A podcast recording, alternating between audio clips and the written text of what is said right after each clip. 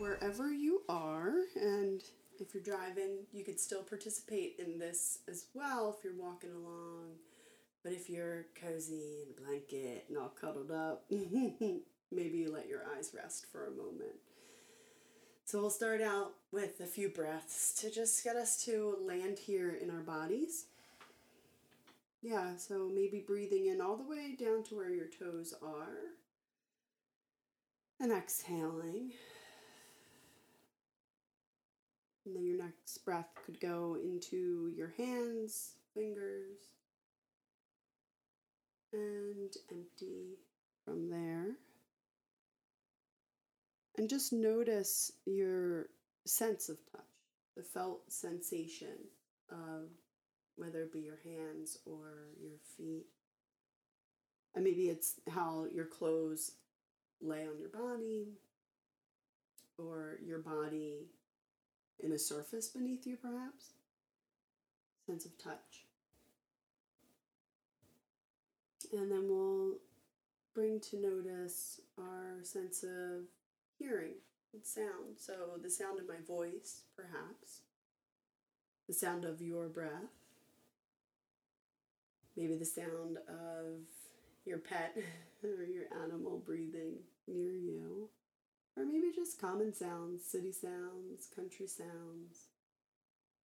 Each sound entering like a vibration, temporary, with its own beat. Noticing that giving yourself a breath in. Allowing your breath to wash wash away. And drawing some attention to your nose and your sense of smell. And maybe it's something that you can pick up or imagining a scent. So allowing yourself to just linger in and receive that with another breath in and a soothing breath out.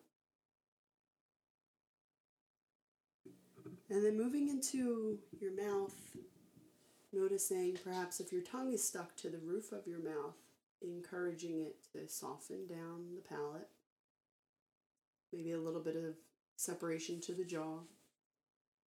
And just like we did with the sense of smell, if you can't particularly pick up a sense of taste right here, maybe you can imagine one. Or give a swallow to the back of the throat.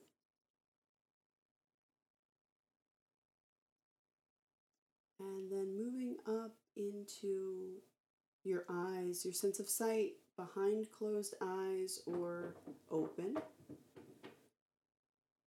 And perhaps there's a color or a shape that you can notice here.